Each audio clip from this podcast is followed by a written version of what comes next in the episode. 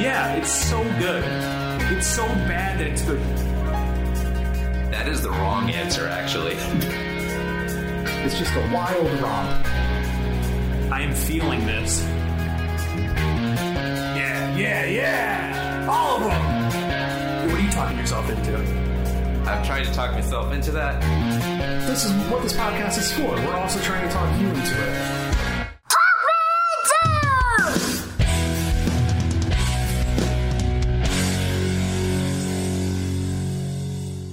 Thank you for listening to Talk Me Into, the podcast where a group of friends try to talk each other, and maybe even you, into liking what we like.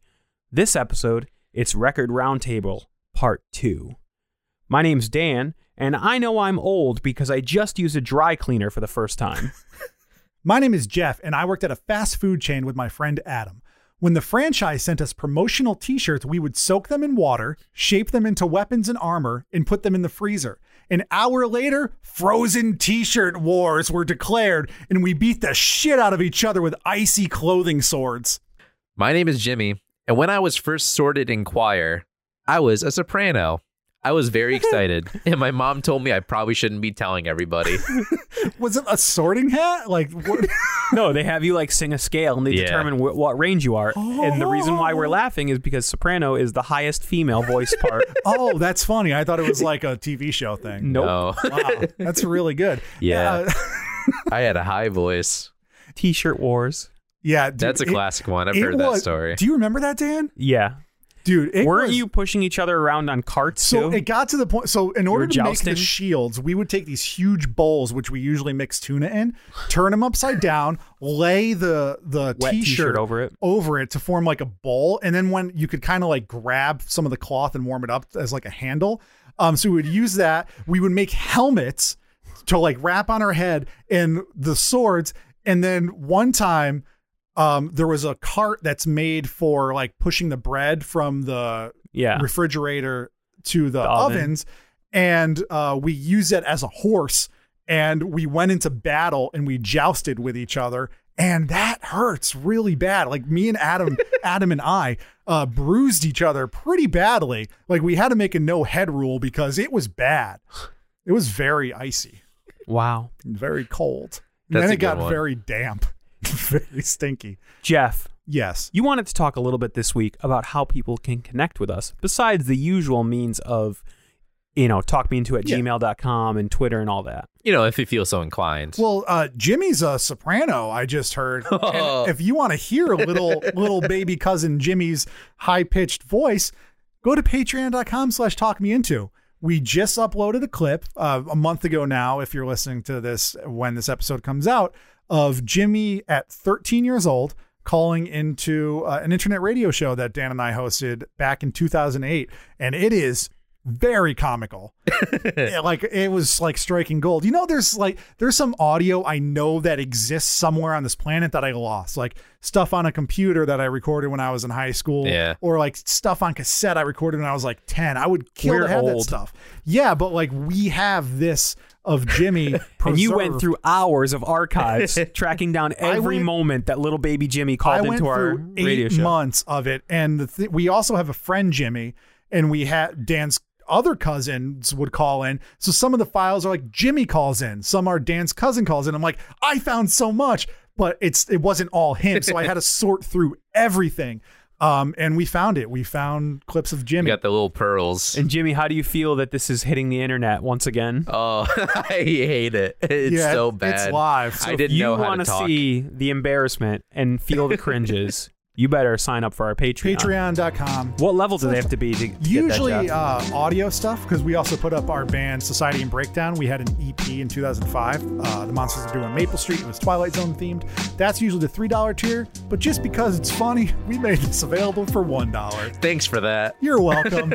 By we, I mean I. I made the executive decision, and I told you guys I this fully is going to support be it. cheap because this needs to be heard. That I have no clue for.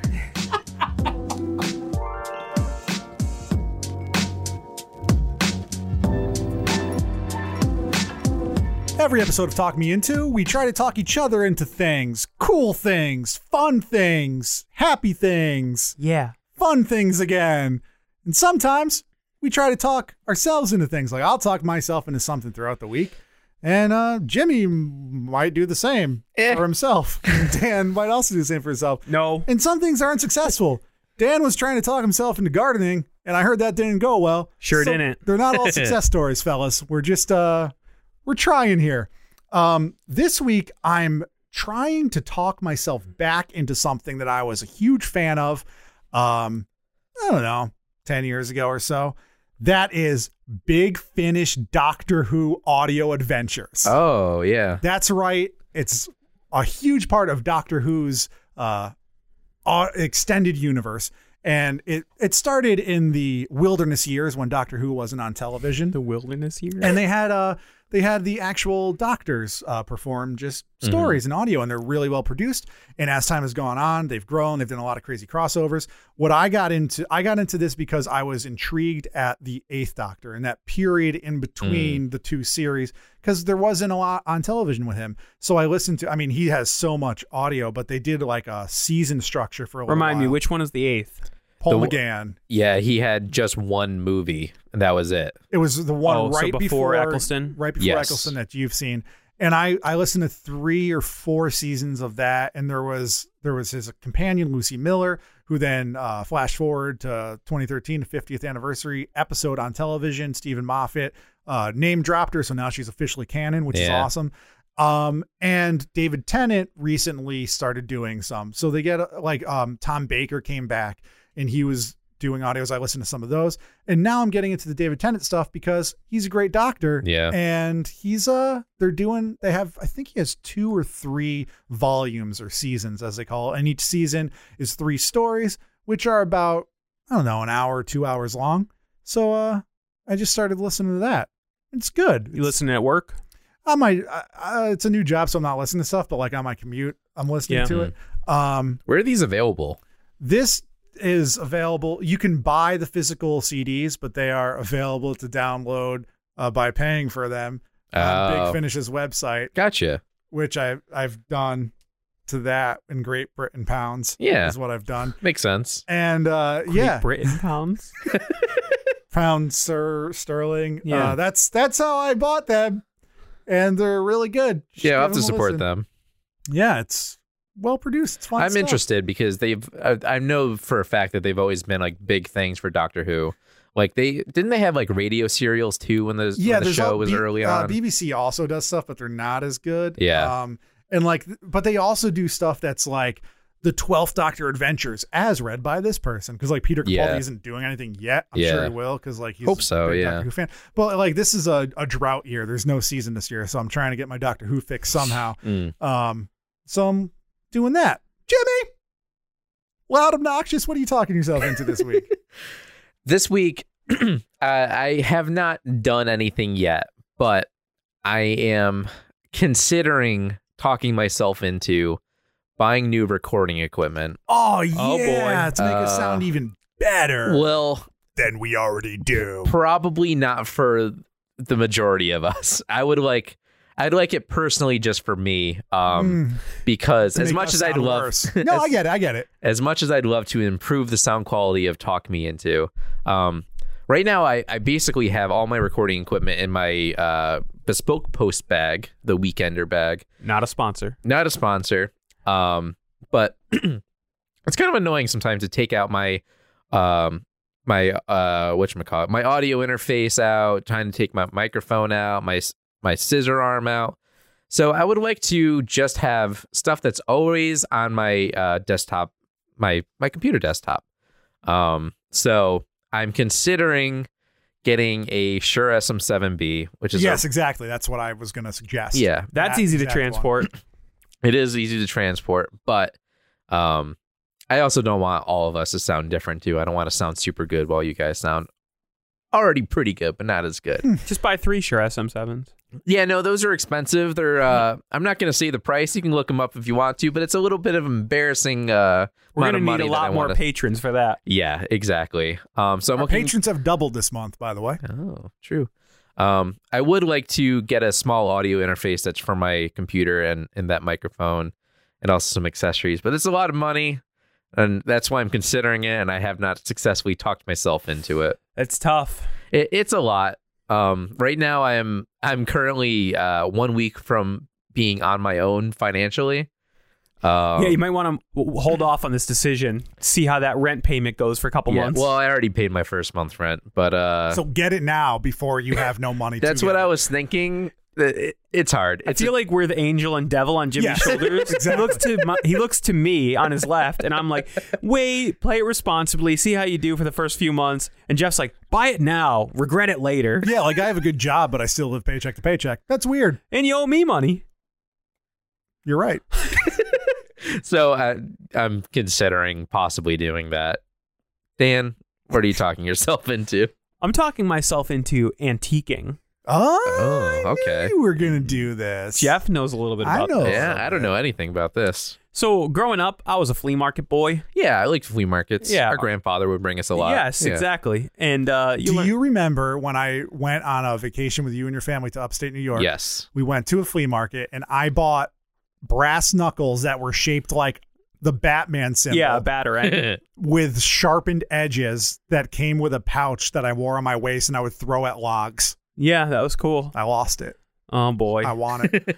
Um, so yeah, so I was familiar with that. Uh, I see the value of a dollar. I think that if you can buy something used and it's in good shape, I'd buy that for a dollar. yeah, why not save the money? Yeah. And I also like to haggle, as Jeff knows about me. He's I like a haggler. haggling too. Haggling's fun. You're a haggler? yeah. Oh yeah, I like I'm haggling. bad at it. Jeff's Really? bad at it. So we have an ongoing rule when we go to flea markets or things like this. He will tell me what he's interested in and what he's willing to pay, and then I procure it for him.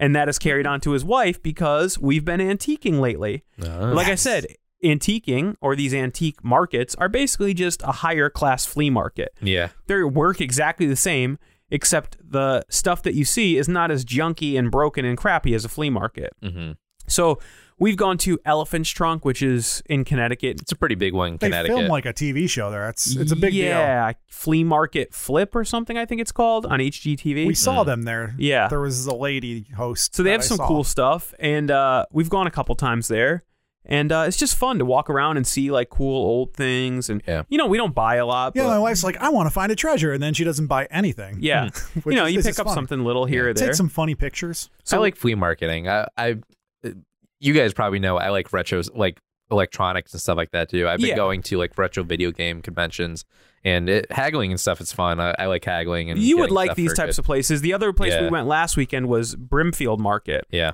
which was up in Brimfield, Mass, and It it's was like a little town. it's huge. yeah. It's gigantic. We walked through like a quarter of it, and it was a lot. Yeah, it of our took like day. all day. Mm. I bought a rolling pin. Yeah, how's it working out? I haven't used it yet. Bought some records. Oh. How's I haven't that working listened out? to them yet. Yeah. I bought a uh I mean it's a reprint, but it's a reprint of a uh, a map of the elevated New York City train system from the 1880s Mm. and uh haven't gotten it framed yet.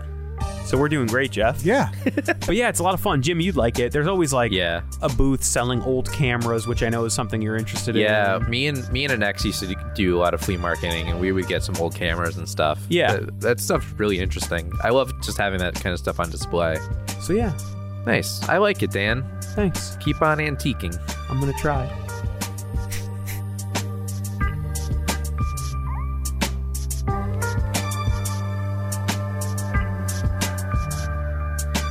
Boys, we're doing it again. We're what are we doing doing again? We're doing another record roundtable. Oh, cool. Was you looking for the same thing? Yeah. It's the flip side. Ooh. Oh, I'm excited for this because uh, I really liked our first episode. It was I fun. think I, it, it is a lot of fun. It's a, it's, oh, it's a little bit of a twist on our format. Remix. So, uh, as everybody knows, every week we pick something that we try to talk each other into.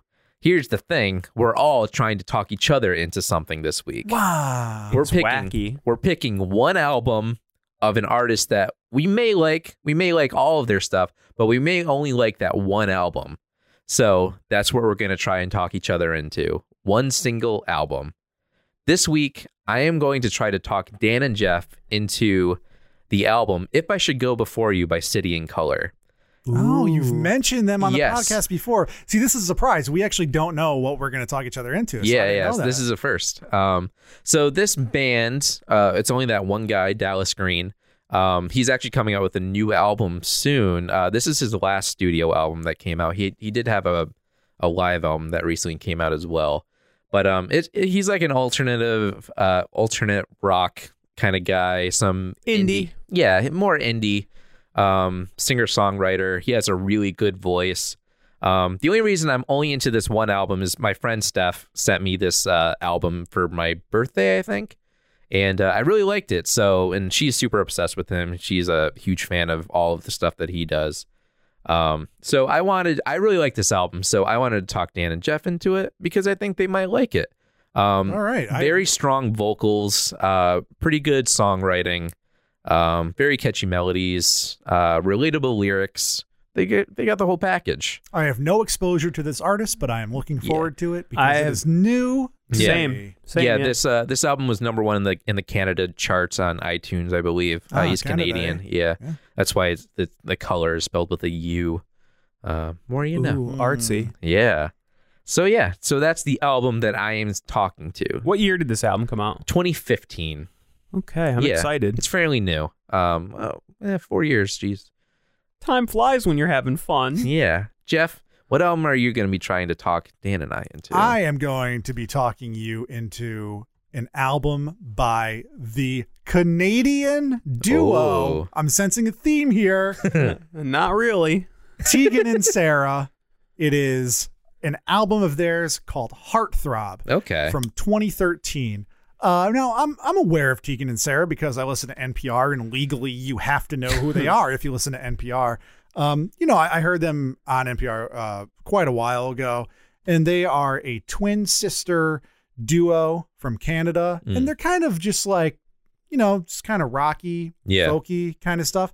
And I never super got into them. Like they're okay, and then they came out with this album Heartthrob, and it was a lot different from what they are used to putting out and a lot different from what kind of music I actually like. It's weird. It's kind of like an electro pop album, Yeah. but it is so catchy and so dancey Mm. and so fun and it it speaks to me on quite an emotional level too because a lot of the songs are love songs and about love and it goes to show you that uh two lgbt people have the same feelings about their love interests as i have about mine and that we're all humans Mm. And and, that now they love is speak love. to you directly. They say, Jeff. they say yeah there's It's songs like, okay. jeff you are in love with a girl you should marry her Oh, and you're like, Jeff." fine, I will. Like, Jeez. Damn it, Tegan and Sarah. Fine. Go back to Canada. Great. so no, but like this this album is the reason why we actually started the record roundtable idea. Because Dan suggested, why don't you talk us into Tegan and Sarah? Mm-hmm. Yeah, And I'm because like, I had seen them on uh, the Tonight Show, I think, and I was like, "Oh, I like their voices," but I never got around to yeah, I'm listening like, to well, them. Yeah. I like Heartthrob. I do like their follow up. I, I like this one a little bit more. They have a new album coming out. I think it's already out by the time this episode comes out. But anyway, but I don't I'm not like emotionally attached to their previous stuff. Yeah, and I don't. It's fine. It's not bad, but Mm-hmm. I I love this album. Well, sometimes there, you know, this is why this episode is this type of episode we're doing is fun for me is because sometimes, um, a a band or an artist can have like one album that's like perfect, and you just aren't interested in any of their other stuff. Yeah. Right. So I They, think they that's do have fitting. some good songs. Like I like their song North Shore. That's from another album, but like it's a Yeah. totally different kind of music. and it um, doesn't compare to this one album for you. For me, no. Yeah, Dan, yeah. what are you going to talk us into? I was super conflicted on this. I had it narrowed down to two options. Okay. and I decided to go with one that I think I have a better chance of talking you guys into. Um, you may have a little bit of exposure with this, but I am choosing to talk you into the 2006 album Back to Black by Amy Winehouse. Oh, I thought you were going to say ACDC. Don't Back they? in Black? Yeah, it's the same thing, right? no. Oh, what do I know? So, um, Amy Winehouse, as many people know, tragically died at a very young age. She's Mhm. a really talented singer and songwriter. Seven Club. Yeah. Mm. She's from England. Shame. Um, she inspired a lot of people, or should I say, people ripped her sound off. So common theme. Uh, Adele. Wow. um, She may not be from Canada, but they're putting you in color. Okay. So that's the theme. That's our common theme. Okay. um, so Back to Black is the second and final studio album that Amy Winehouse recorded. She only had two albums. Yeah, she had Oh, her wow. first full length, Frank, which I like some stuff off of, but it's definitely a different sound. Yeah. It's more R and B, hip hop, modern sounding. I think that Jimmy's like really startled by that because I think that her death kind of elevated her status a little. You know, what Yeah. I mean? 'Cause, like Yeah. if she had more, people would still like, no, oh yeah, Amy Winehouse. But like, st- when Well, you she say was Amy also Winehouse, one of like, those- everybody knows her. She also fell into that 27 club, not just for her age, but because everyone knew she was going down a path of right. Yeah. partying and addiction and stuff like that. But that didn't um Mark Ronson produce? Yes. So that's Her- what I was getting at. So so Back to Black was a big departure for her stylistically. It had a lot to do with this tumultuous relationship she was in at the time. Um, but she had recently rediscovered her love of 1960s girl groups and soul and early R&B music. Um, and you know, she talked about her interest in that with her album's producer Mark Ronson. She also had a couple other producers on the album, but um, they worked together to build this album um, with, like I said, Mark Ronson and um, Sharon Jones's band, the Dap Kings, to get this sort of like gritty, like Motown um, girl group, uh, Phil Spector type sound. But one departure you'll hear is I think rhythmically the bass and drums are more of a modern hip hop influence. So I want you guys to take a listen to this album. I think a lot of the songs on it are like instant classics, and the lyrics are great. It's about these, these feelings of uh, love and eh, you know one of these relationships where you fight, but it only makes your love more intense. Mm. So yeah, you guys have any exposure to uh, Amy Winehouse? I know of her. That's Through, about I, it. I've heard the album through you when it came out. Yeah, I remember you really into it when it just hit. yeah. I predated the death. I'm like legit like that. Yeah, no, Dan's legit. He's he's Yeah. been whining. He's I been a remember you whi- excited. Whiner. I've been a whiner, a winehouser. I remember you being uh, interested in the documentary that came out a few years ago. Amy, too. yeah, which is really good. yeah. All right, so to recap, Jimmy, what will you be talking us into? I will be talking the guys into "If I Should Go Before You" by City in Color. I will be talking you both into Tegan and Sarah's album Heartthrob. and I will be talking you into Amy Winehouse's Back to Black. We also picked seemingly like love Yeah, albums. I, I just noticed that. Last time was a bit Little more bit. diverse. This is going to be this is going to be an uplifting episode. Let's save Uh, it for not Valentine's quite. Day. Not No? quite. Okay. well, mine is.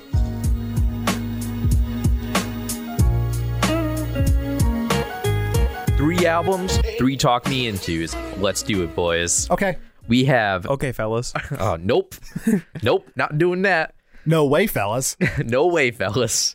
So our first album is my album. I didn't make it, but uh, I had a friend who made me listen to it, and I really liked it. So I'm making my friends listen to it. you were talked into it. I was talked into it, so now I'm gonna talk my boys into it. Oh, So- I'm your boy, Yeah. Blue. So my album was "If I Should Go Before You" by City in Color, also known as Dallas Green, who actually just had an album release called "A Pill for Loneliness." That was really good timing. Was that on purpose? Because it came out two days ago, wasn't on purpose, but I knew it was coming out. Okay. Yeah. fellas. So uh, the first track is "Woman." What do you guys think of it? I uh I didn't expect the falsetto. I don't know why, but it kind of took me off guard. Hmm. Mm. But I liked it. Um, Yeah. it it's pretty straightforward lyrics. It's like a, s- you know, typical love song, but it hits a really nice groove in the middle of the song. Mm-hmm. Um, I thought a nine minute album album opener is a little little daunting for me. Oh, that's where I disagree with you, sir. really? What Yeah. did you think, Jeff? I I literally wrote a nine minute ripper.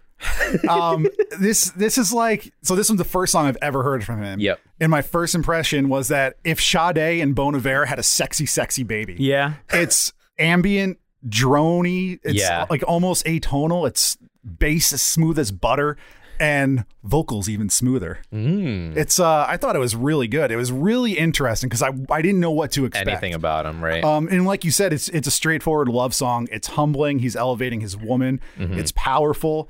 Um, and the music and lyrics intertwined like perfectly. together. Yeah. They Mm. like work together so well. Well, he's doing that thing of hi- his vocal melody is reflected in the guitar lead, Yeah. so they are sort of like phrasing off each other. Mm. I, I love how it, like you said, it drones on and on. It, it kind of reminds me of "I Want You." She's so heavy. Yep. Um, how it just kind of like keeps going and going until the very end. And it just fully pulls you into the emotion that he's feeling. I thought it was, it didn't even feel like nine minutes. I the agree first time with I listened most to of what you're saying. I thought at the end, maybe like the last minute gets a bit cheesy with some of the vocal wailing, but Mm. other than that, I liked it. it. Yeah, it was a good song. So our second song is "Northern Blues." I, I liked the pacing. I, I thought it was a nice transition to go into something a little bit more upbeat Mm-hmm. and uh, not to get too nerdy, but I like that it follows a, s- a standard blues structure, Yeah. A B A C. I Like, wrote that too. yeah, dude. N- not like those exact words, but yeah. It's a it's a bobber. Yeah. Uh, my head was bouncing a little yeah, it's bit. like a synth bass infused easy jazz Mm. blues song. It's atmospheric. Mm-hmm. And like I could almost picture walking down like a misty alley listening to this yeah. song. I, I Like, love the imagery in this. He really paints a picture with sound. It's like Yeah. those people who see colors or hear colors. yeah. I see colors. Some people don't. Some people can't. It's I'm true. sorry if you can't. it's very atmospheric. Um yeah, and I mean lyrically, he's just talking about keep moving on despite having uh not much. hmm Yeah, I think the music pairs up with the vocals a lot really well in this song too. So then we get to Mizzy C. What'd you think of this one, Jeff? it's a song about living in the past and he's clinging on to the good memories of his youth. I think we all do that. Um, Mm-hmm. This podcast, we do that a lot. I mean, like we talked about Animorphs. I haven't read an Animorphs book, you know, a new one in, In a almost week. 20 years. Shh. I've been writing them, Dan. Somebody has to read them. Um, uh, I lost my brain. Well, I think um, oh, I, wow. I, I, yeah, our podcast literally starts every episode by doing this. We talk about old stories. uh, Yeah. of ours. Yeah. Yeah. I think this is the catchiest song on the album yet. Um, Yet, I agree with. Uh, I like the chorus vocal melody. I like how the bridge has a real abrupt um, change in time signature, and then it returns back to the original pacing for the chorus. Mm. I liked it. It was fun. Yeah. Um, I I think that it's kind of talking about like how you get stuck in the, a little bit about getting stuck in a routine and how you should change things up a little bit too. Yeah. Mm-hmm. And the lyrics, Mhm. which I think is it's good. I think it's a very strong performance from him as well.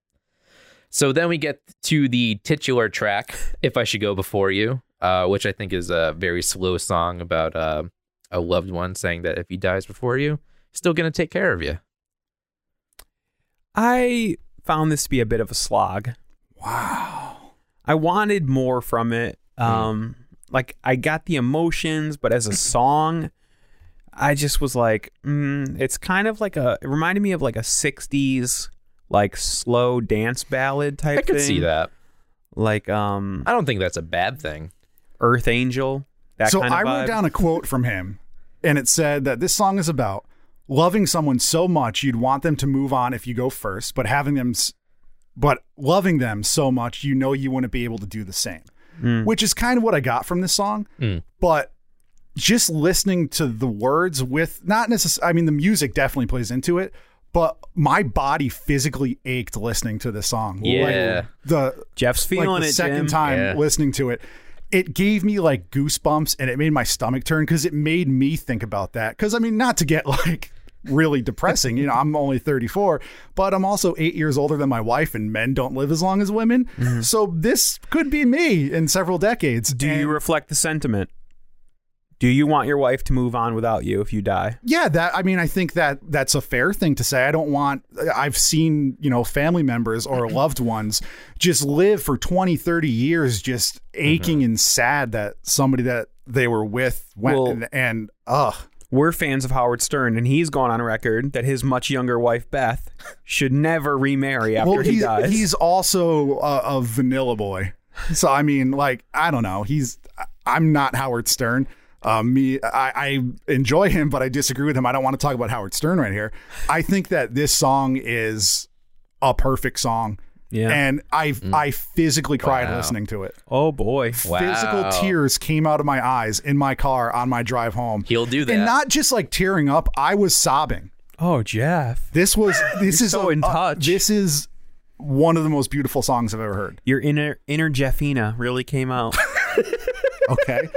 I'm glad you like it, man. It's one of my favorite songs too. Uh, a lot of there's a couple songs on here that I I, I feel that way towards. Wouldn't put it on at a party, but It's interesting that you mention one of your favorite songs because "Killing Time" is one of my favorite songs. It's on the my album. favorite song on the album. I think this should have been a single, and I was looking through the album, and uh, I don't think it was ever released as a single. I don't think so. Um, it's catchy. It's got a groove. And I like in the chorus how he transitions down to his chest voice, which is pretty interesting because a lot of time he's up in that falsetto range. Yeah. I, I like I said, it's, it's Yeah. I think it's my favorite song on funky the drum album. and bass, got some guitar noodling. It's really fun. It's it's so much different than the previous four songs. Yeah. I, I love the line I'm running from the shadow of my former shadow's life. Uh, that's, I don't know. When I first listened to this album, that really struck me. And because I don't know, maybe I was going through some shit, but I was, I was really feeling this song when it, when I first got it. Yeah, lyrically, I don't think he has a ton of high concepts, but he's really good with imagery. Yeah. And sort of painting a picture. Yeah. So then we get to, uh, unless Jeff has anything more No, to say that's about all. it. It's Okay. just a it's a good song, Yeah. solid song. So then we get to Wasted Love, um, which I really like the more rock sound of this. It's definitely different style than everything else. I think. Yeah, I found that not jarring, but I found it interesting as you move on from this album because like from Woman, you have like this this vibe that he's setting this tone, Mm-hmm. and especially as an opener, like you put a nine minute song as your opener, you would think that it's for a reason. Yeah. Um, but there's some style changes throughout this album, but Yeah. still like fitting within his genre, Mhm. which I think is interesting. Yeah, this to me, um, it's more aggressive, more up tempo. It it sort of pulls in an influence that I think you get a little bit more towards the second half of this album than you do in the first, which is um, sort of like a blue eyed soul, like Hall and Oates, Smokey Robinson, fits in the tantrums, that type of vibe. Mhm. Um, I liked it though; it's fun. I can Yeah. get I can get down. I like the line to uh, pouring honey in my ears. Yeah, it's like your partner telling you sweet little lies, Yeah. and Yeah. Yeah. not getting anything in return. yeah. So then we get to Runaway and their pedal steel guitar. It's an outlaw country song. yeah. I don't know about that. yeah, I don't think it's really outlaw No. country, but it's it's a a, little lot bit of a more- country feel. Well, I hear Bluegrassy. seventies California country rock like Graham Parsons, the Eagles, Linda Ronstadt. Um, but definitely the pedal steel guitar comes through. Um, the lyrics are really good. This- They sort of remind me of uh, Springsteen lyrics. Yeah, it does. I could It's see like a that, couple yeah. running way yeah, together. let's break out. Let's we're born to run, baby. Let's Yeah. do it. No worries. Yeah, that's a good one. Uh, Lover Come Back. This song to me is what If I Should Go Before You did to Jeff. Um, I Hmm. could easily cry during this song.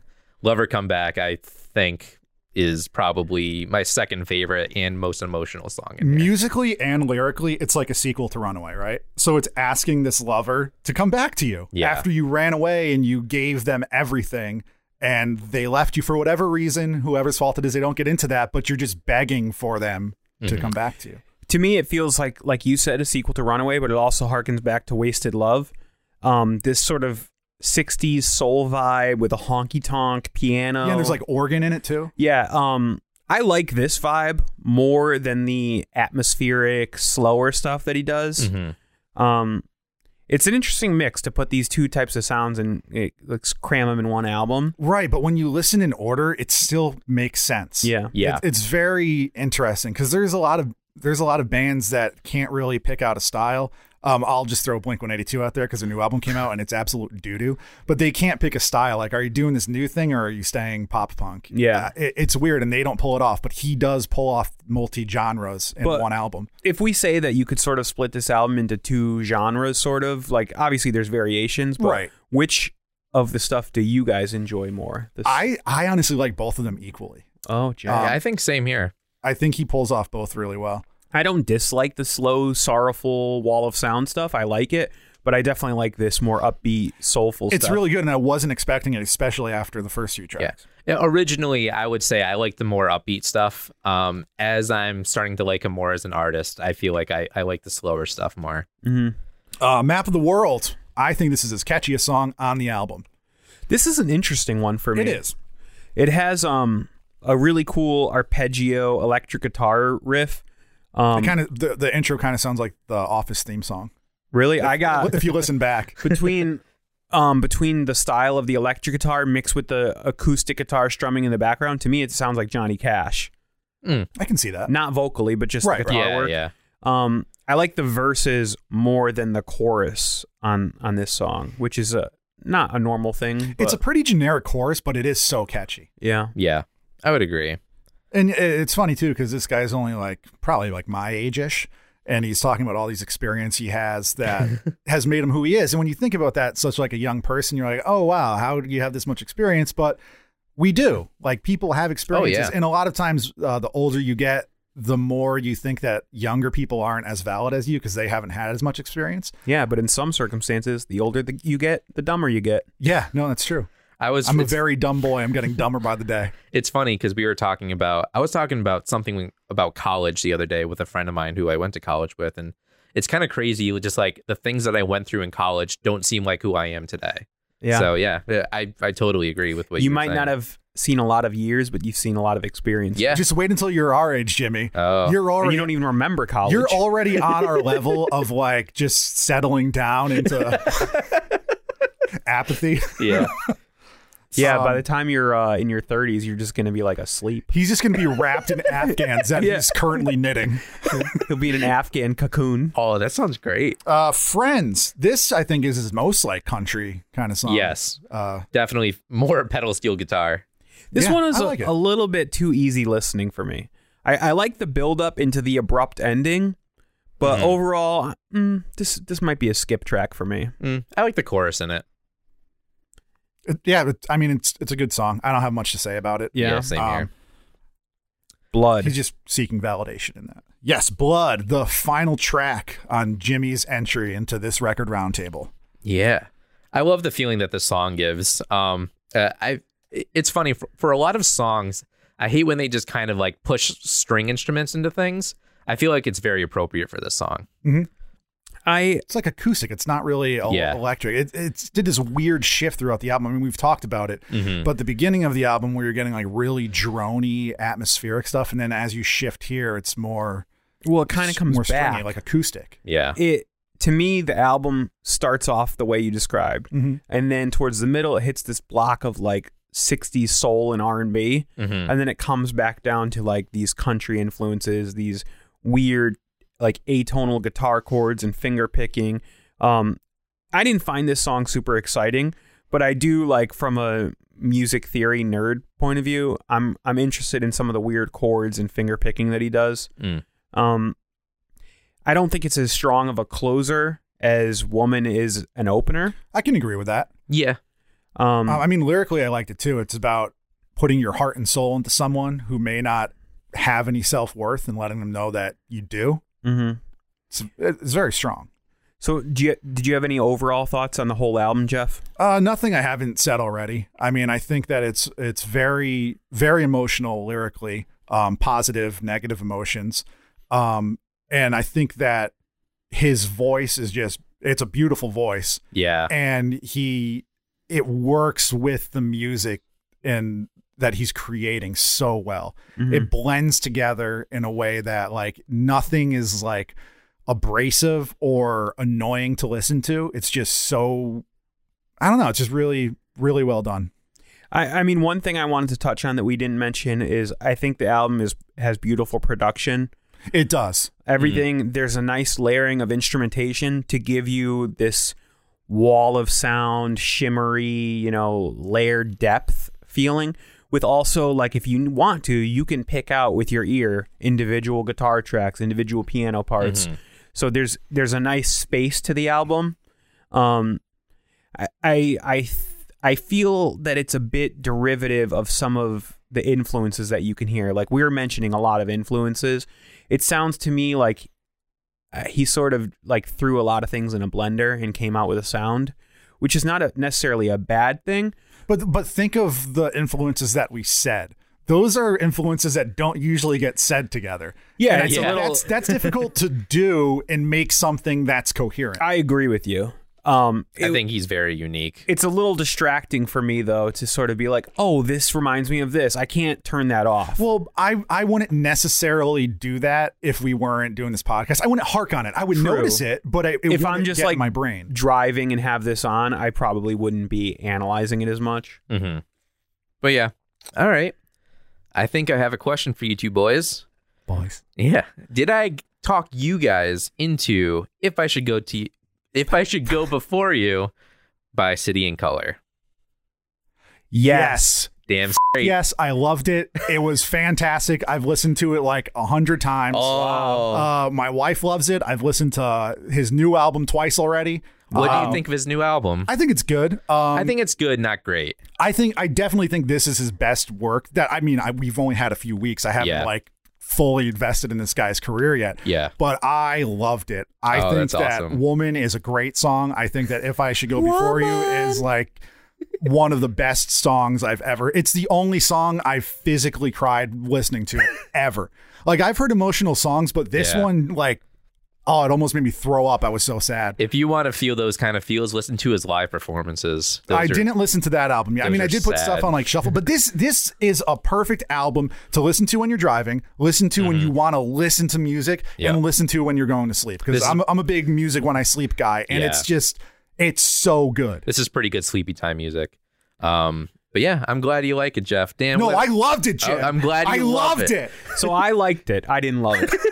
I, I'm saying yes because I'm interested in it. I would definitely listen to it again, and I'm kind of curious about his other stuff. I haven't listened to anything else. Yeah. I will check out the new album. So yeah, I'm not as I'm not as hardcore as Jeff. I'm gonna go is. buy the record. I wanted to listen to it when Dan and I were driving the other day, but I couldn't say anything because I didn't save it for the Oh. pod. So I'm a yes. Jeff's a strong yes. Oh, it was very good. That's awesome. very, I'm glad I did this one. Very satisfying. This to me for Talk Me Into was like on the level of Queer Eye. Like I love that show now, and I love this album. They're like the two greatest things. this to is come your from this touche podcast. amore because It is. Me and Jimmy were really Yeah. into that. I'm That's wearing true. a Touche Amore shirt You right are. now. I'm very jealous of that shirt. It My looks wife very bought cool. it for my birthday. Oh. Because I said, wow, I want this shirt. And she remembered. She's so nice. Tegan and Sarah's Heartthrob was uh, my selection for this episode. yes. Um, Yeah. who wants to start out with Closer? I could start it out. Okay. So this started off very poppy. Um, Yes. I don't know anything by Tegan and Sarah. I don't think I've ever heard them before. You don't need to. Yeah. I mean, you you Ugh. might. You might. Yeah. You might. But uh, now I know that they are sisters. They are. and, um, and yeah, they performed together. So yeah, this this came off very poppy. Um, this is a song that I'd like to rock out with nice bassy headphones because Yeah. it's very like electronic background synthy. Um, yeah, I like to listen to synthy type music. Dan, with uh, that. before I get to you, just because you said that, um, with this album and their following album, this is one of the songs where they've released remixes. So they have a remix record with like four tracks. But then as we move on, there's um, a couple other songs on here too, where they like th- put this song on here and was like, hey, music creators, remix this. And they put it on Spotify. There's like, uh, there's one album with like Mm. 20 tracks of different remixes of the same song. Didn't And um, it's I think very my cool. I think a friend of mine showed me Haley Williams did a, a cover of something that might have been on that album. Mm, Maybe I th- they did. I was a fool for sure, and they did a Yeah. couple songs off their next album. So keep that in mind if I talk to you into Okay, it. Dan, what do you think about closer?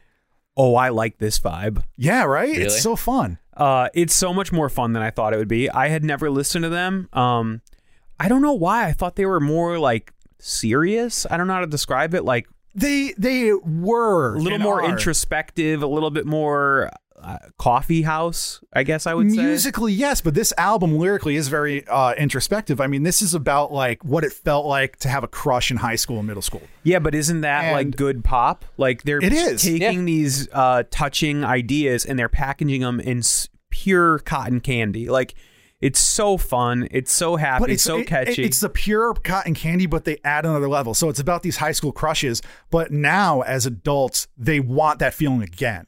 yeah, I that- liked it a lot. That's what I get from this song. Uh, I think that it, there's a really interesting interplay between their harmonies and when they sing in unison, which is like a nerdy thing. But Yeah, it is. you could be tempted when you have two female lead singers. with very similar voices. Yeah, Yeah. they're twins. I can't tell who's who. I Neither can't- can I. but- I. I don't know. you could be very tempted to just kill kill the audience with harmonies and i think it's cool that they are singing the same notes a lot of time uh, you you know they're using Yeah. their voice to double important phrases and things like that it, it adds a lot of texture um I thought the lyrics were really fun. Like the interplay between being closer physically with being emotionally Yes. closer. Mm.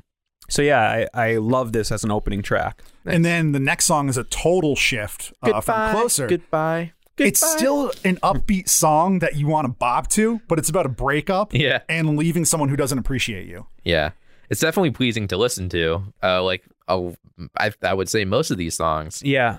Um, the lyrics don't really do a lot for me, just because they're pop lyrics. I get it, but um, I liked you know, as a standalone, I can kind of agree with you, but I like them as they juxtapose the first song, like Jeff said. yeah, I- I- interesting choice to you know have a song about pushing someone away literally uh, following a song about someone getting closer hmm Right. And there's a lot of that as we go through this album, too. yeah. The harmonies towards the end I thought were really cool with the bass synth as well. yeah Um, the synth melody is yeah. super catchy Yeah, and just the um, the chorus too is super catchy. and then we get into i was a fool Which is the one that was remixed. So if you like this song, Oh, okay. uh this is probably my favorite song on the album okay. i like that they brought it back down to something a little bit slower tempo Mhm. after these first two um it helps eliminate the repetition of the album Right. Um, I like the dense vocals in the chorus and starting to get introduction of a more more natural sounding instruments. There's a little bit of more guitar and natural like acoustic piano in Yeah. this. Um yeah, and I just I like the last chorus how it's echoing each other and I just think it's a catchy song and it's I think the tempo slow, you know, the slowing of the tempo and the introduction of more natural instruments gives a little bit more emotional depth and it it it hurts. You know, it's got that nice heart heart pull that you want from like one of these types of songs. yeah, I definitely felt that this one was relatable. Um, on a on an emotional level. It was because it's well, no, y- I was a fool for staying in a bad relationship for Yeah. love's sake. Yeah. um, I have experience with that as well. I mean, it's very personal and very human.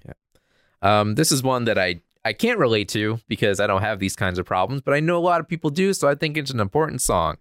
I'm not your hero. It uh, I really like the message in this one, being a mem- uh, them being a members of the LGBTQ community and uh, Mhm. being famous.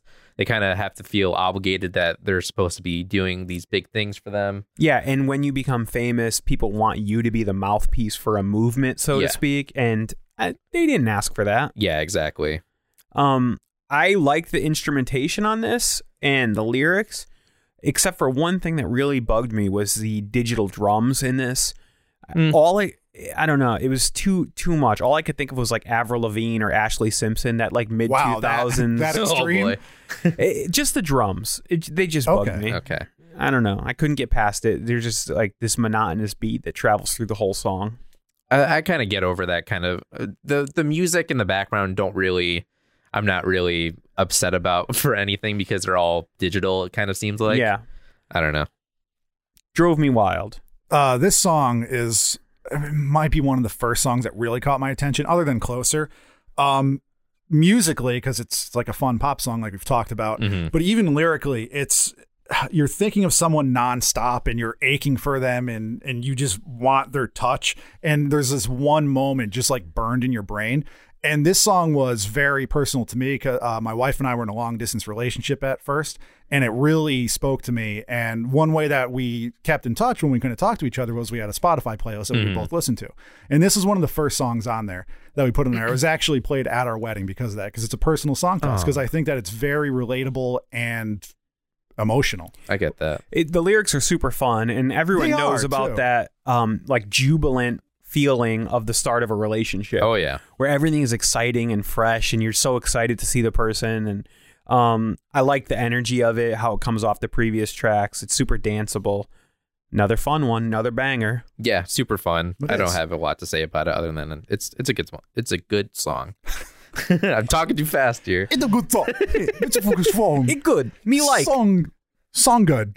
So how come you don't want me? Uh, definitely relatable after being in a bad breakup, um, and you're seeing your significant other with uh, another person, and it kind of tears you up inside. Not going to go into Especially that, if you but, think uh, the person's like not as good as you, either physically or just as a person. Yeah. Yeah. Like, ah, Well, this is you also like that dodo bird?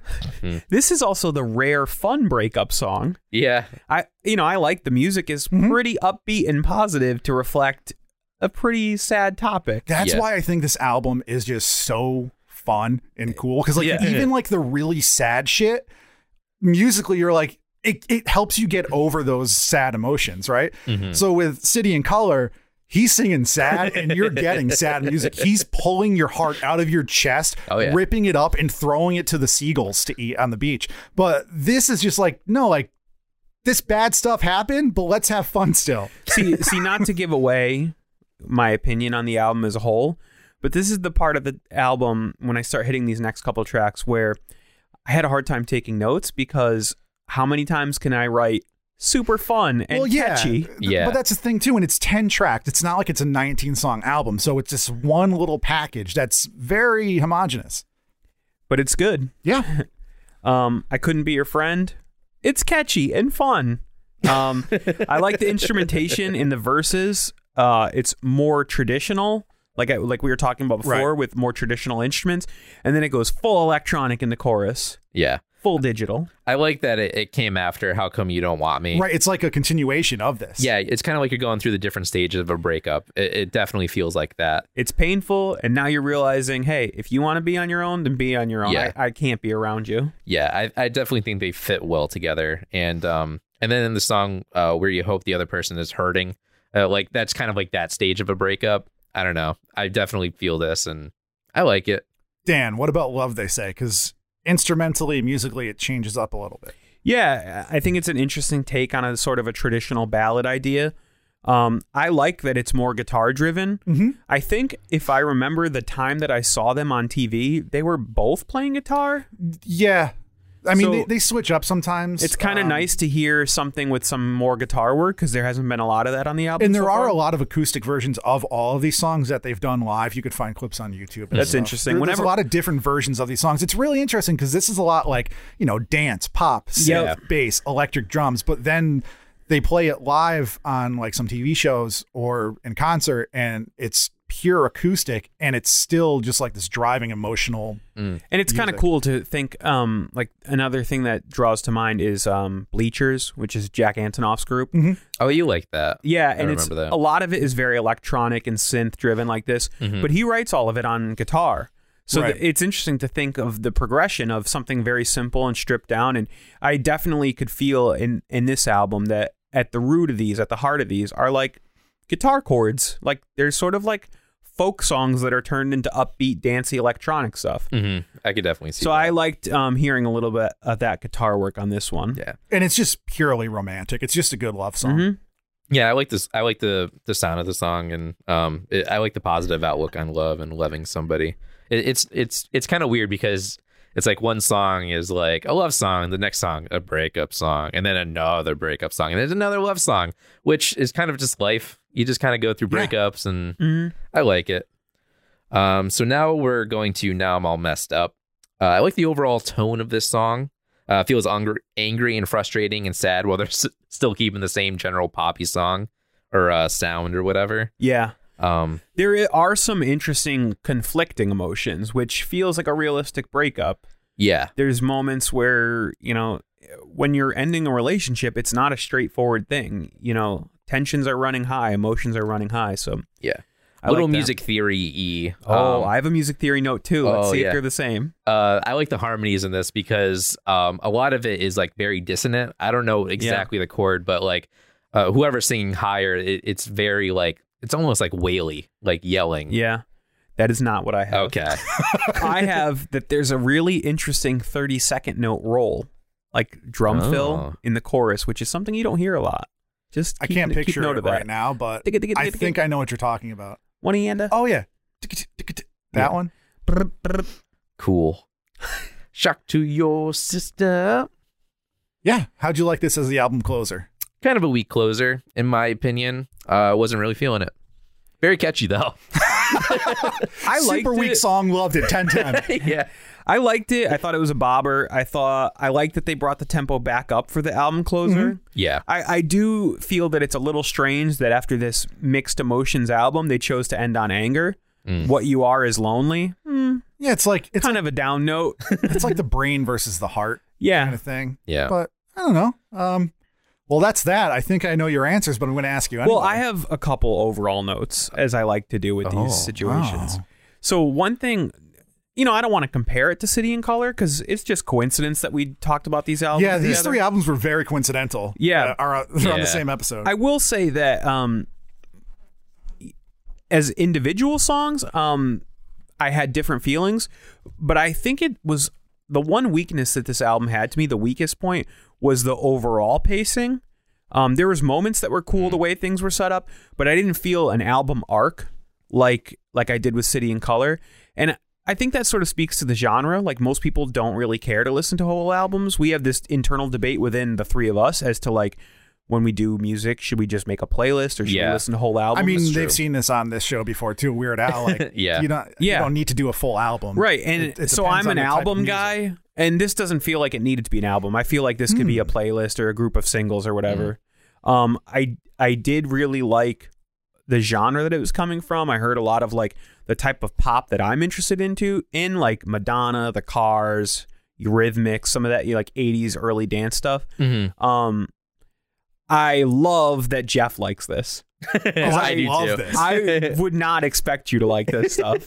You're usually pretty down on like pop music. It's it's just so good, and I mean, I think I think you know why I like it now. Yeah, it has Uh, a little Jimmy, any extra overall depth thoughts? to it. Yeah, I do have uh, overall thoughts. I generally like the breakup songs uh, the best. I don't know if it's because I'm just generally. You're just a sad half. I don't know if it's kinda because guy. I'm wow. generally It's bitter depressing. towards the emotion, but um, I think they bring out the real shit and how you really feel, and kind of takes you out of that state of euphoria that's being described in the other Wolf songs. Um, I dig the overall sound of Tegan and Sarah. I like the synthy backgrounds with close knit harmonies. Everything is a little too clean for me though. With a band like Fleet Foxes, where they can just pull off like an augmented seventh chord out of their ass, Mm-hmm. Mhm. uh, I don't know if Tegan and Sarah can do that. Not saying that they need to, but like they do have some really tight harmonies, but I don't know if that's just the studio doing it, Right. You can almost picture them sitting in front of laptops. Yeah. Like, I, Eh. which isn't a bad thing, but that's No. not generally towards the. Kind If of you music listen I would to their listen older albums, I think that will change your mind because I would it's a agree. lot more Yeah. raw, unplugged. from kind of stuff. from just this one album, that's Right, how right. I felt. So yeah, did I talk my two friends, my only two friends, into Tegan and Sarah's heartthrob? yes. Ah, yeah, I knew it. So since you guys I like love this, one. so their next album that came out three years later, called "Love You to Death." Is almost identical to this. In fact, I have both albums in the same playlist. You could hit shuffle, and it sounds like one long album. Yeah. it's amazing. And coincidentally, Jimmy, his selection just had a new album come out. I didn't know this one. I picked. I knew they had a new album coming out, but they have an album that just dropped like last week. No. Tegan It's a Sarah does? little. It's like this mixed with their old stuff. It's songs they wrote in high school that they're recording now as That's interesting. thirty-year-old women. oh, that's kind of Um, cool. it- it's it's pretty good. So I I do encourage you to listen at least to "I Love You to Death," um, because Hmm. it's like it's a spiritual successor to this album. Yeah, I want to check out more of their stuff for sure. Um, Uh, Definitely check out the remixes; they're very fun. funny side note is um, I'm always looking for like how can I say this pop music that's actually good. It's it's hard to find Yeah. You don't because see it my often. niece is a big fan of pop music, but she tends to like really cheesy, just whatever's on the radio. Mm-hmm. So I'm always introducing her to like some of the stuff I mentioned before, like Eurythmics, Madonna, The Cars, stuff like Oh, that. this is perfect for her, And I'm man. like, if you like pop music, but you want something with a little depth and meaning to it and heart. So I did play this Tegan and Sarah album, and she was feeling it. Nice. The songs are so catchy that before the song ends, you can start to sing along to the choruses. I Like, think that me and her are best friends. And she doesn't even know. She, she's pretty cool. she is. So yeah, more Tegan and Sarah to come in my life. Yeah, I agree. so excited. I'll definitely listen to them again. They tried to make me go to rehab, but I said no, no, no. I'll let you have that one. I'm not super into it, but I'm going to give it to you. Okay, so we listened to Back to Black by Amy Winehouse. Correct. Yes, we did. Let's start at the tippity top. Rehab, the big single, the big hit. What'd you guys think? I'm already hit with the R and B sound in um, with the horn section, and it's just amazing. I really like it. Yeah, I mean, musically, that we mentioned this is Mark Ronson produced. Uh, it's soulful, it's old school rhythm and blues, and uh, it's a cautionary tale. And in retrospect, not so cute. Yeah. Yeah, a little sad. Not very cute at all. darkly funny lyrics, catchy and danceable. It's a quintessential hit song. It's like what you want from like yeah, it, it's like factory produced. Like, oh, you want to hit? Yeah, come over here. I got it on exactly. the shelf. Here it is. Yeah. I remember this on the radio a lot. Yeah. It's really good. It's what launched her into This is the big one. superstardom. Yeah. It really was. Um, you know I'm no good. It's bluesy hip hop fusion, Yeah. and it's correct me if I'm wrong, but it's a song about being the cheater. No, That's what it seemed like to It me. is, yeah. okay, Um, I so I I think this one is a great example of what we talked about in the first half of this episode, the fusion of hip hop rhythm section yes, with soul and R and B. and it, it is produced very well. I'm I'm not gonna say it every song because I'll be a broken record, but Yeah. it's produced so well. Yeah, it's it's got enough grit. You know what I'm saying? It's, it's Yes. It's pop music. Yeah. But it's got enough like varnish. Like I don't know how to describe it. It's a, it's a little rougher It's, on the it's edges. polished, but just really well made. yeah, I love the smoky, sultry vocals in this one. Yeah, it, it's really good. I I love yes, the vocals absolutely. I'm just gonna sound like a blubbering idiot because I really, it's really good. Uh oh. Me and Mr. Jones. So this one, uh, this is a play on one of the best and weirdest love songs, uh, I think, uh, by Billy Paul, "Me and Mrs. Jones." Yep. um, which is about uh, a man having an adulterous affair with a married woman. And I looked this up because I couldn't really tell. Like, I, I wanted to know for sure, like, what is this vibe about? Like, it- it's still like a cheating infidelity theme. Yeah. And Is it? apparently, this song is about Nas, Yep. Nazir Jones, the rapper. which I didn't even know they were a thing. They're not. Oh. It's not about a real relationship. It's Okay. about a perceived relationship between a fan and their favorite artist. That's so Oh, weird. It's such a interesting. strange. It's song. about having a one-sided relationship with a musician without ever really knowing him. They've only met in person twice after she was already famous and this song was already out. Mm. She's incredibly devoted and feels like she missed out by not seeing him in concert. And it has one of the greatest lines. Jimmy, you're gonna have to bleep this, but What kind of fuckery is this? yeah, it's so good. Yeah, I did. I I liked that because musically, you're hearing song music from the Mm-hmm. '60s Yeah. with uh, her lyrics are very modern slang. yeah, Yeah. with with like you know chav slang from the mid aughts. yeah, Yeah. Yeah, This feels like a it, it's a song that could be like easily in a 40s swanky jazz club. Until you like read lyrics. Yeah. Yeah. Apparently, this song was originally going to be titled "Fuckery," Oh, really? from what I heard. Yeah. It's so good. Yeah, really good. Just friends. Um, for this one, I wasn't really feeling the style a ton. Ooh, okay. Oh, It's more interesting. more reggae than it's we've heard it's like so a far. reggae Motown fusion. yeah, I which know Jeff really, liked. likes that. Uh, Yeah. Um, but I, I definitely get the appeal of wanting to be just friends with somebody, but it's hard when you're having growing feelings with them. Yeah, how can you? Yeah, and I I, feel I, that a I lot. think I'm glad that came in this order because I think it's very reminiscent of Tegan and Sarah's "I Couldn't Be Your Friend." Yep. Mm. you know, can you be friends after a Yep. romantic relationship Yep, yep. ends? Um, vocally, she's starting to get grating on me. It's a little annoying. Really? This is, like, my a favorite little vocal like performance. rambling and whiny kind of. And the music is definitely a highlight, and I think that's the case so far from what we've heard. Okay. So I'll go with you on one thing. She does have a tendency to go into this, like, yeah, what I call like riffing, like meandering vocal melodies. Yeah. But she does showcase a pretty exceptional range. No, she gets does, down deep, definitely. Yeah, low for yeah. her for her voice. I agree. Friends. That's my impression. It's solid. Uh, Back to Black Um, Title the track. title track Titular. of this album. uh, Mark Ronson is phenomenal at mimicking styles and making you think you've heard a song that he just composed like a minute ago. Yep. Um, that's exactly what it sounds like. It, he just does that so. well. I mean, he continues to do that. it's with that instant Bruno classic Mars feel. and Miley Cyrus, like Yeah. those different styles. Like you And don't think forget- you've heard those songs before. like Shallows and that stuff, Lady Gaga Mm. stuff that he did on that album are Yeah. like some of the biggest hits of all time. Mm-hmm. Yeah, I really like the different things black can symbolize in this album. Uh, this this song too. Uh, it could be depression. It could be the death of a relationship. Yep. It could be our alcoholism. Um, Yeah, I got all of that from that too. yeah, uh, pos- possibly black tar heroin, which apparently she had a problem with. Yeah, it's uh Oh, she did.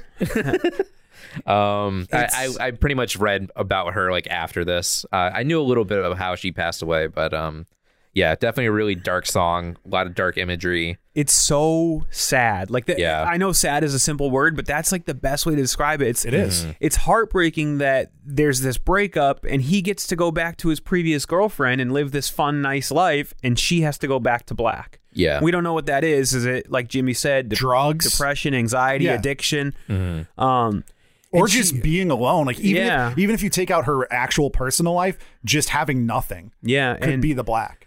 um, This is another one too that had strings in it. Like I was talking about how strings in a pop song is usually not my thing, but I think they fit very well on this song. and just the bridge how it cuts to halftime and she sounds it's this echoey moaning of the word black Mm-hmm. and she's just falling apart there's nothing left to say Yeah.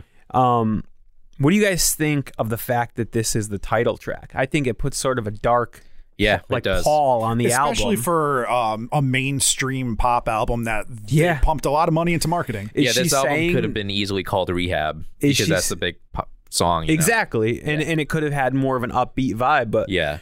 she's saying like the whole album she's going back to black it's like it's dark Yeah. So love is a losing game. Boy, do I feel you, Amy. uh, this song is incredibly sad. Uh, doing a little bit of research about her failed marriage and how she kind of uh, elevates it and puts it on a pedestal when it's clearly not good and um, uh, not good enough to make it work. uh, And going back to what Jimmy said, there's a- a full orchestral backing. Yeah. And she's she's kind of like a crooner in this song. It's very old fashioned. Yeah, and she's done some stuff with like Tony Bennett, and you could definitely hear that. oh, like, she has. oh, he's a huge fan of hers. He's like, she is the quintessential see Amer- that. uh, female voice. Because Tony Bennett and Lady Gaga's album is pretty good. Is yeah, it? Yeah. um, this song has such a good groove too. Mhm. I was wondering, Jeff hasn't mentioned it yet, but Jeff, bass lines in this album, It is. No, and I mean, I didn't say that specifically. bass lines for But days. the bass lines are very good, and that goes to the like the reggae feel, the dub Yeah. feel, all that old Yeah. Motown feel, and Mark Ronson does really well. And I mean, even City and Color, his new album has some bomb bass lines. I agree. if you Yeah. guys are talked into this album, you've got to look up on YouTube. There's some really well produced live stuff where she performs with the Dap Kings, who is the band Oh. on this Oh, album, Okay. that's cool. and it is.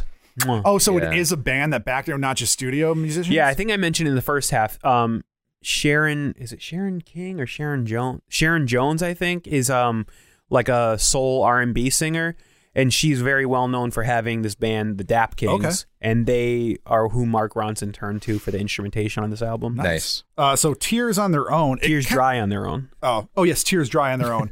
um, it kind of sounds like "Ain't No Mountain High." And- Oh, I wrote down the exact and same this, thing. this goes back to Mark Well- Ronson like mimicking the style but making it his own. Let me interrupt there. It is ain't no mountain high. Oh, is it? It's the exact music. Okay, so that's why it That sounds makes exactly like that. um, but it's also like uh, t- a lot of these songs too, but this one in particular, they got a Teddy Pendergrass feel, which is really weird for uh, a twenty-something-year-old white girl from England to be like pulling off this Teddy Pendergrass vibe. Um, it's like a weird remix idea that she just has not only new lyrics but new vocal melodies and the way she does the phrasing of the lyrics i actually like the chorus is better than the ain't no mountain high Yeah. enough she's like you walked away na, na, na." i don't know she's literally like coming in after the original choruses did on each line it's cool i think it's really catchy yeah, I really Yeah, like and- the music. and I mean, thematically, you're recouping after a breakup. It's just following this theme that this album has. yeah. i'm, Um, I'm gonna I- go on record here guys you could tell me if you agree or disagree but it's a bop Oh, it's a bop.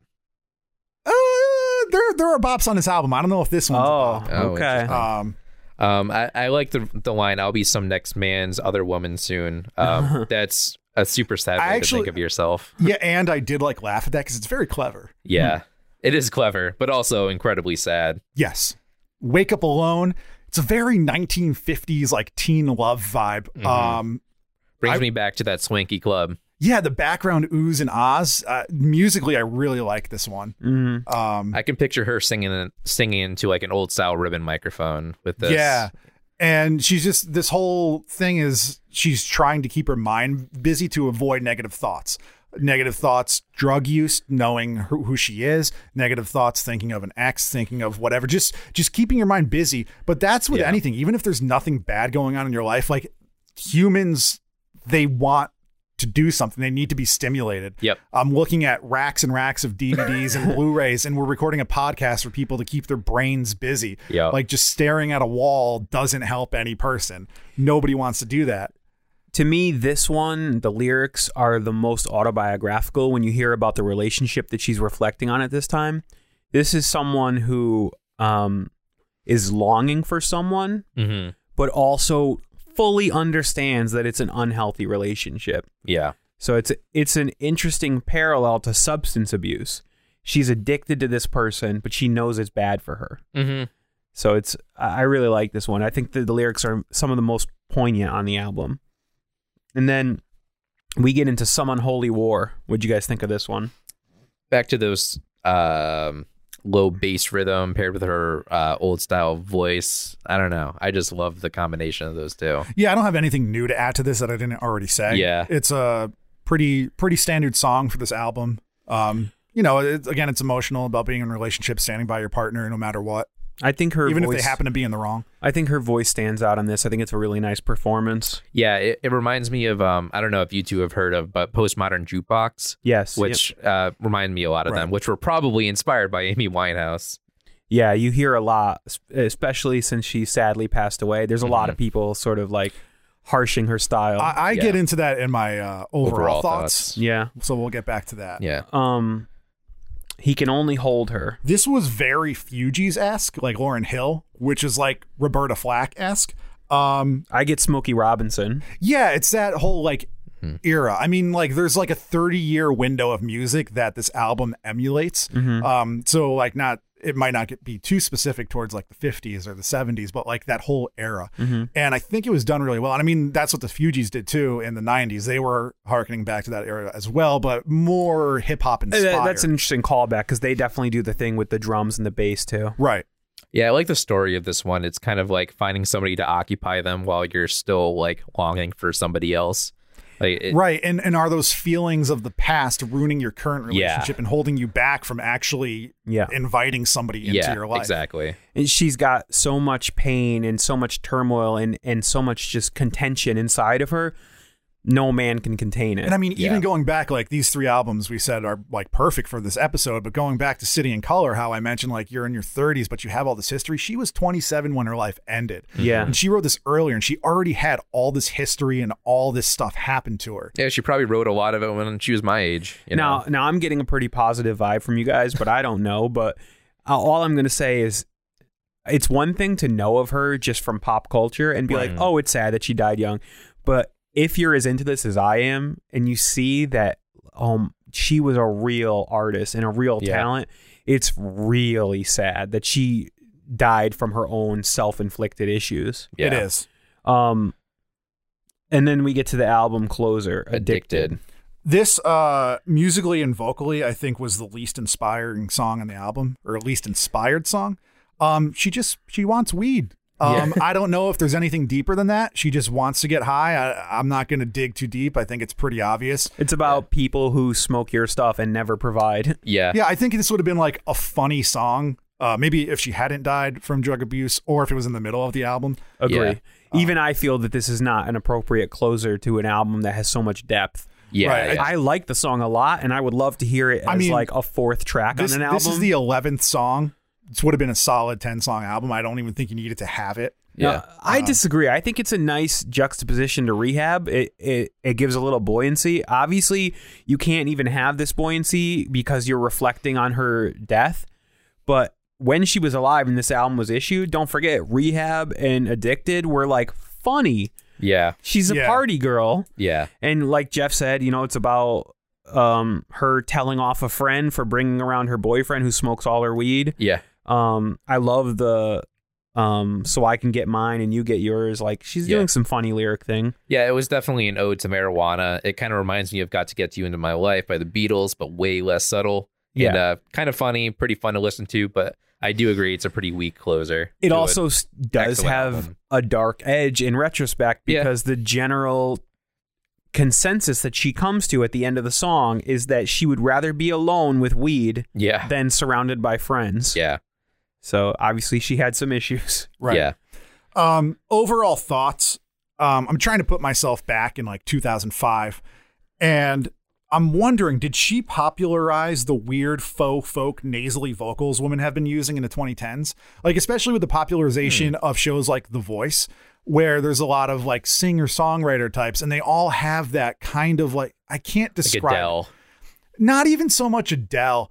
It's I, I can't really describe it. It's a lot more of like the I don't know. You you, you know you know the voice. I don't know. It's I don't know kind of where you're like getting just at. like this nasally, and I don't have any any examples. you'd in have my to throw head. out some examples for me. but- I'll have to get back to you guys. I don't think like the one thing that you did mention that she can get a little much on, especially when you see her live, is the like vocal riffing, the Right. Mm. meandering. She didn't popularize that. That was No, I that's know been that. around since like the '90s.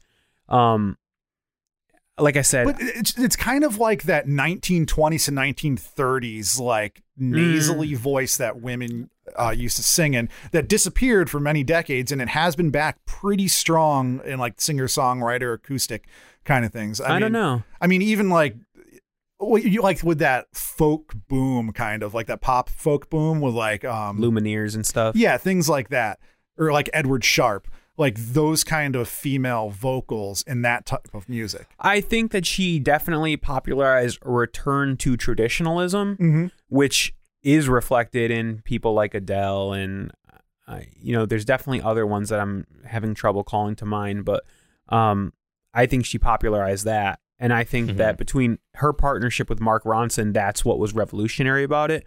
Because if you listen to her first album, Frank, you're not getting that. That's pretty much a straightforward modern R&B hip hop album. So, you guys have any other overall thoughts on Back to Black? Um, I do. I'm going to make a statement here. Oh boy. Oh. This album is timeless. Oh. You can listen to this album 60 years ago, 60 years into the future. You I will agree with you. appreciate it. only in that 120 year time frame not a minute before or a minute after No, I think it's great. Um, the um, the the partnership between her strong vocals and the really good instrumentation in the back are just definitely put it over the top for me.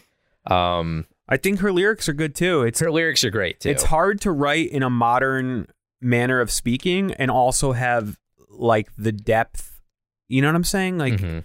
she's using modern terminology and slang, but it doesn't sound cheesy exactly. thrown yeah. in there It sounds timeless. yeah. Uh, her struggles with addiction are pretty prominent in this album, and it's definitely the self awareness and that kind of shows in it. And she also finds this interesting correlation between her struggles with addiction and sure, her struggles with this relationship. Mhm. yeah, it feels to me like a post breakup album, and um, how she can't get over whomever she was trying to. And they did wind up back together. Did they? Interesting. They were on again, off again. Mm. So, I think the time has come to find out are we going back to black? Jeff and Jimmy, did I talk you into Back to Black by Amy Winehouse? Yes. Wow. Perfect had round table. this been an amy winehouse episode i would have said no but you talked me into the album produced by mark ronson as performed by i just learned the dap kings Yeah. Um, musically, I think this is incredible. Um, lyrically, I think it's okay, and vocally, I think it's okay. I'm I'm not really into the sound of her voice. Oh, really? Um, yeah, I like love it. yeah, I, I wasn't too into that, and um, I did I didn't listen to this too much. I listened to it three times, once just to hear it, once to take notes, and once on my way here. And it almost turned into a no on my way here, but it is good. Like it's it's unavoidably good. Um, I don't know, it was fine. I like it a lot. Uh, I'm surprised you never tried to talk me into this pre talk me into. He tried with me, like when Yeah. it first came out. It's He was, hard. he was digging it hard then. uh, you know, she's not in the cultural zeitgeist anymore, really. We were just It's talking sad. before we were before we were recording how Dan uses that phrase a lot. People forget how big this album was and Yeah. how good it is, and they're just wrapped up in her death, sadly. Yeah. the Right. documentary was about her death primarily and her downward trajectory.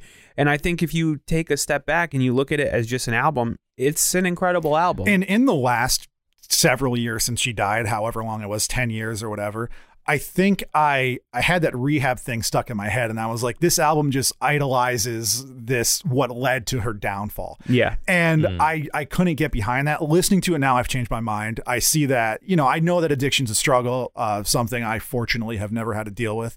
But for a lot of people, that's not the case, and I think that this can be very helpful to people who may be struggling with things like this to listen to and maybe see like I'm not the only one um, this happened to this person, but I don't want to end up like her. And I think that message is great.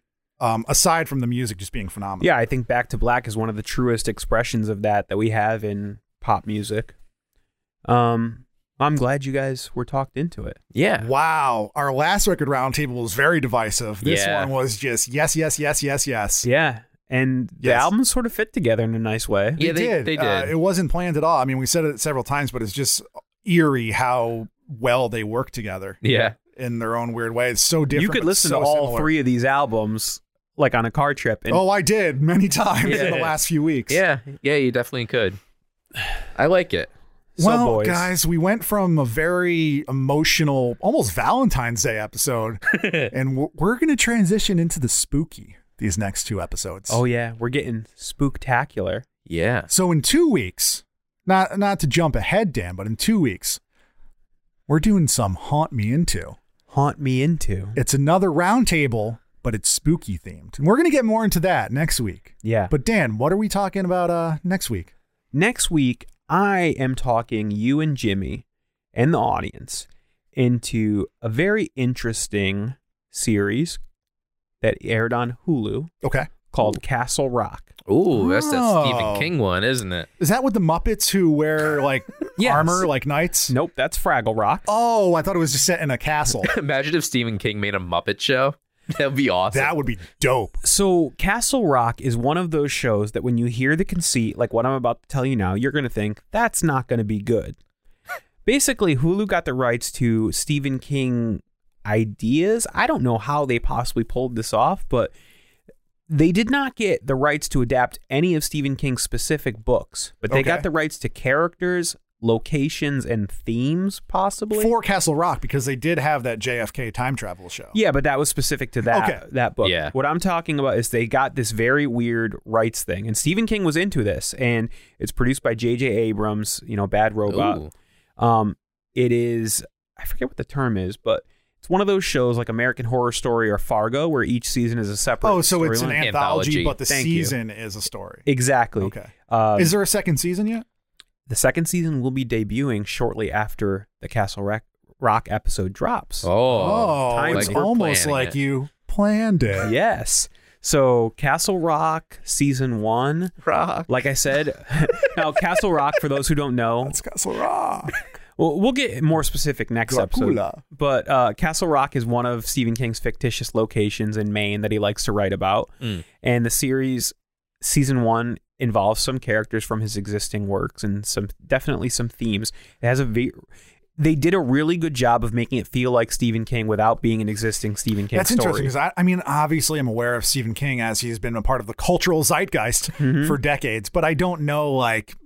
I'm I'm not like deep into his work, so I don't really I might not get the references. Mm. So I hope that I, I enjoy the show. Yeah, well, I think you will enjoy it. Um, I don't think you need to get the references. Number one, like I'm, I've read a bunch of Stephen King and I enjoy it. To me, I didn't pick out all the little Easter eggs I've read afterwards. Um, but anyways, I think you'll just feel the Stephen King vibe, even Okay. from just seeing Stephen King movies and stuff like that. Um, Jimmy, I know you've read a little bit. I think you guys are going to really enjoy it. Um, I've considered giving you the whole season, but that could be a bit of a slog. Um, what I'm suggesting we watch are the first four episodes of season one of Castle Rock. Not bad. Okay. Like I said, it's airing on Hulu. Um, the season is nice to watch. If you guys are into it and you have time, keep watching because it does tell a complete story in one season. Um, and they're moving on to a completely different story in season two. So, yeah, next episode, check out episodes one through four of Castle Rock season one on Hulu. Jimmy, where can people find us online? They can find us at Talk Me Into on Twitter and Talk Me Into on Facebook. And if you really, really, really, really, really, really like us, you can find us on Patreon, patreon.com slash talk me into. Consider supporting your boys. We're going to be getting some money and we can give you some stuff. It'll be nice. We have exclusive Talk You Into episodes that we're going to be doing at some point. Clear that throat, Jimmy. His voice is just degrading. After that was just talking a for lot of so long. talking, yeah. going to be. it's dry outside. Dry oatmeal. Dry oatmeal. Jimmy, where can they find you personally? Oh, they can find me at Son of a Fitch, S O N N A ah, S O N N A V A F I T C H. Don't throw in that extra N, you won't find me. Son of a bitch. Jeff, where can people find you You can online? find me on Instagram at large, hard on collider, or on Twitter at E JEFFFF27. Dan, how about yourself? You could find me on the Twitters. Both of them. Yes. All three of them? Not How the many third, are there? not the There's two third. Twitters. There's three Twitters, but I'm Three only Twitters, on you're two. only on the first two? Yes. Okay. Danny underscore breakdown. And you could email me at talkmeinto at gmail.com because I Email read us. it. That's that's our email. I read it first, though. I always do. I'm not logged into it. I'm on that email life. Wow. I guess if you feel so inclined, you should do that. Yeah. I mean, in the meantime, thanks. For listening to Talk Me Into, what will we talk you into next? Into Halloween. Spooky. It's Jeff Freddy Krueger's coming back. It's a joke two people will understand.